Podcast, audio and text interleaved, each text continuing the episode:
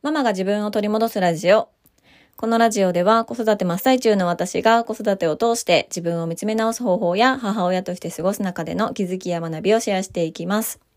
こんにちは、杉部です。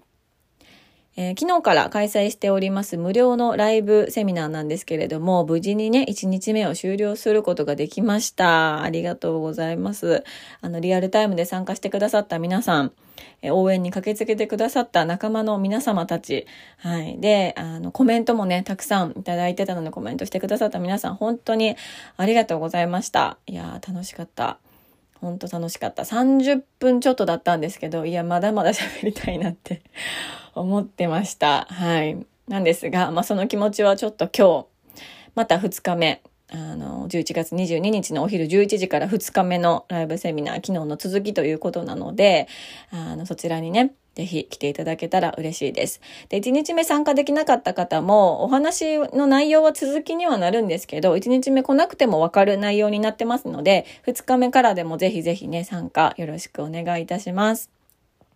参加方法は、あの、概要欄にリンクがありますので、そちらのね、イベント専用の公式 LINE にご登録いただいて、でそちらから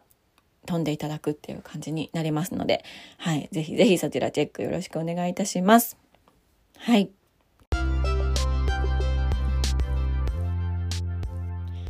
今日のテーマは世の中に必要なものというテーマでお話をしようと思います。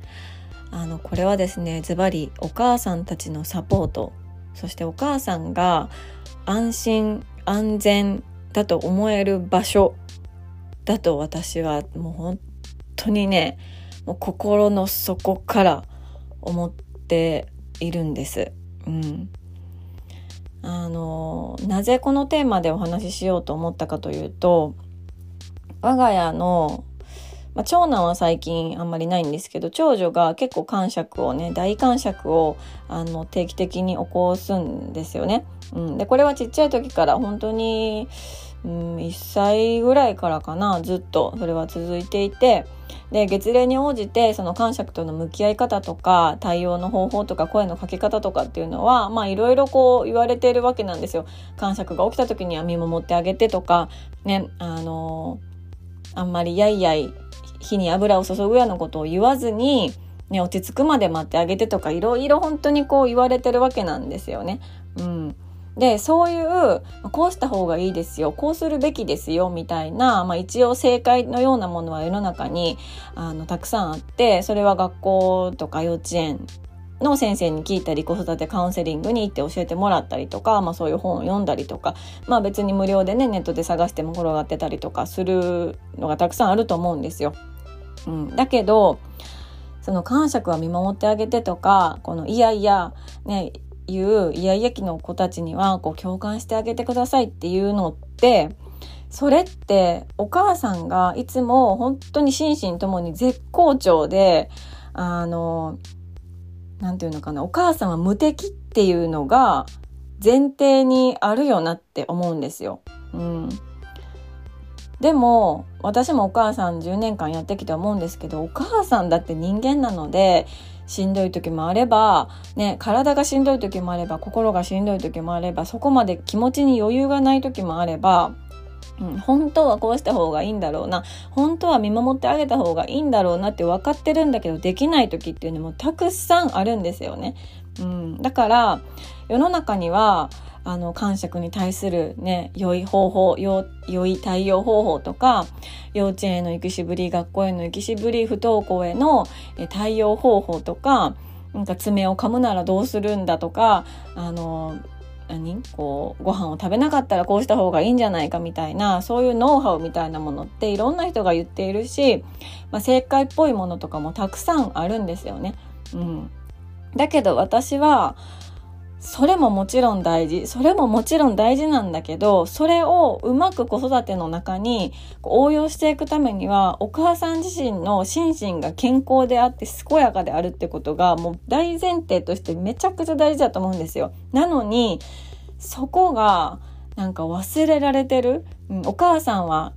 強いものだ。お母さんは元気なものだ。お母さんは辛抱強いものだ。お母さんだったら、ね、我慢できるだろう。みたいな、なんかそんなこう風潮がまだまだあのあるような気がしていて、だからこそ世の中に必要なものっていうのは、まあ、たくさんあると思います。たくさんあると思うけど、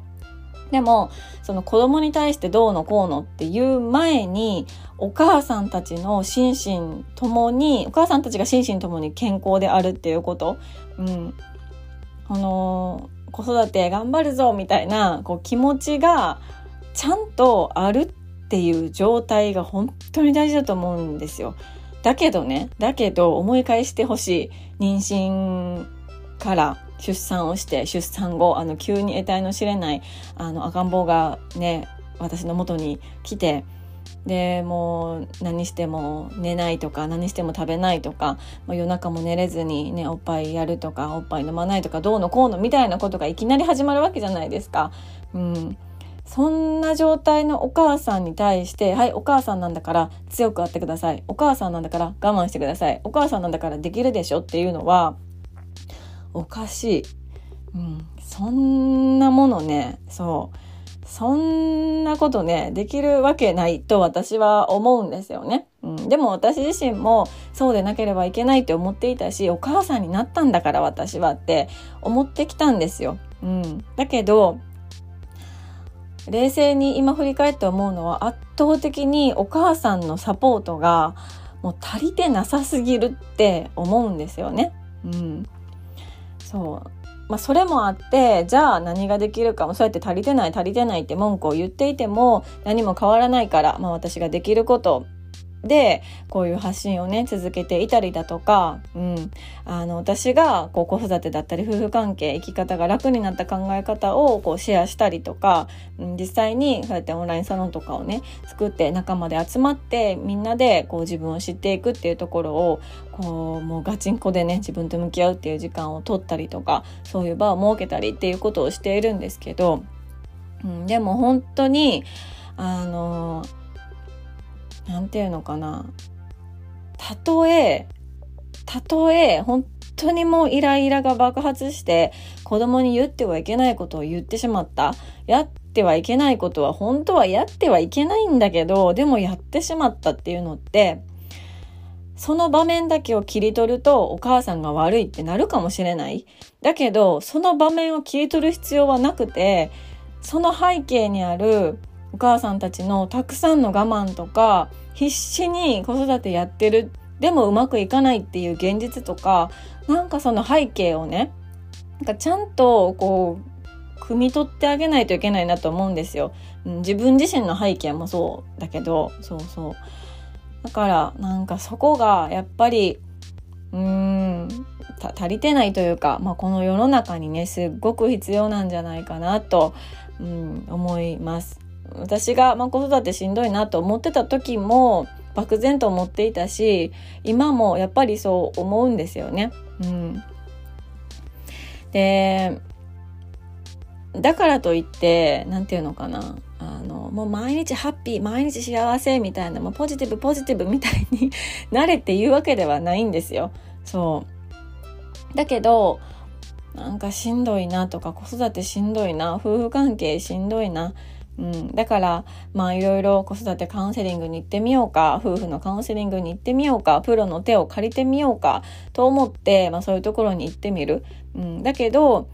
お子さんのためにこうしてあげてください。とか、見守ってあげてください。とか、あの、それは、ね、いやいや言うのは、感触を起こすのは、お子さんが何かこう自分の中に溜めているものとか言いたいものをちゃんと表現できなくってそういう姿になってるんです、みたいなことを言われたりするわけですよね。うん。だから結局確かにそれも正論、うん、それはプロの専門の側専門家としてのその立場。であのももらえる言葉っていうのはそれも本当に正論だし正しいことだと思うんです。だけどそれをこう何て言うのかなお母さんが全部背負う必要はなくて、うん、だったら何ができるかだったらどうすればいいのかっていうとお母さん自身が自分のちゃんとこうサードプレイス的なところだったりとか自分の本音を吐き出せる人を持っておくだったりとかあのここだったら自分を全部大解放してね自分をこう何て言うのかな何か自分以外のものを演じたりいい人ぶったりとかしなくっても本音で話せる人だったり場所だったりっていうのをもう一人でもいい一つでもいいから持っておくっていうのは本当に大事な、うん、ことなんですよね。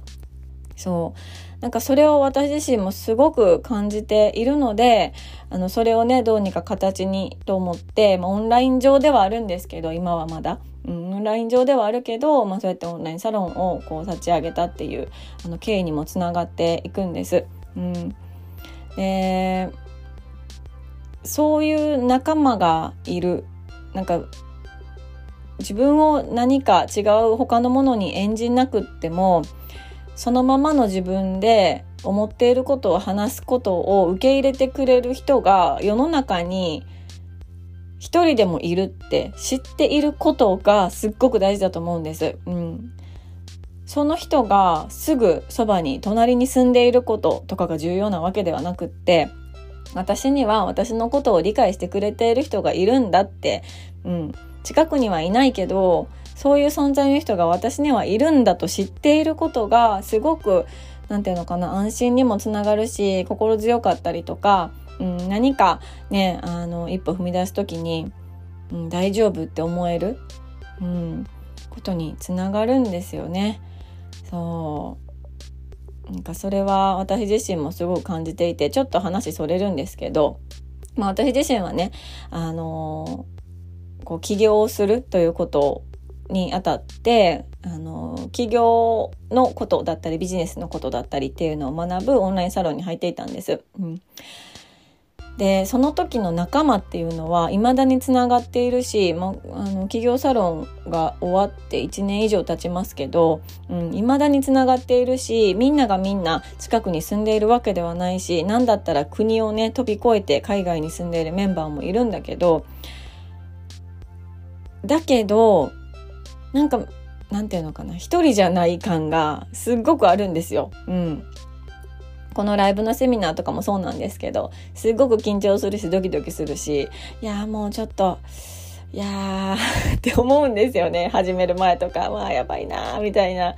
もうちょっと逃げ出したいなーみたいな気持ちになったりもするんです、うん、だけど私には一緒にあの頑張る仲間がいるしとかなんだろうな。他の場所でそれぞれのね、うん、あのいろんな環境でいろんな状況で頑張ってる仲間が私にはいるっていうのを知っているだけでもう心持ちが全然違うんですよ。うんまあ、最近連絡取ってないメンバーもいるし、ね、最近何をしてるのかわからないメンバーもいますけどでも私にはそういうあの受け入れてくれる人がいる分かってくれる人がいる応援してくれている人がいるっていうのを知っているだけで全然違うんですよ。本当に。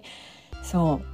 う。うん。だからそれをぜひねあのーなんか体験してほしいなと思うし子育てってお母さんってすごく孤独なことが多いんですよね。うん、なんかこうさらっとした関係のママ友とか幼稚園学校のお母さん関係とか PTA 関係とかねはあるんだけど、うん、顔見知りは多いんだけどなんか孤独みたいなことって結構あるなと私自身も感じるんです。うん、だからこそなんかこう心でつながっている存在があのあるんだって感じることがどれだけ安心できることかっていうのをすっごくねあのもうなんなら全お母さんに感じてほしい私は。本当に思う。うん、そう。なのであのまあ、私にできることっていうのはこうやって発信をしていくことであったりだとか、うん、この発信の内容っていうのも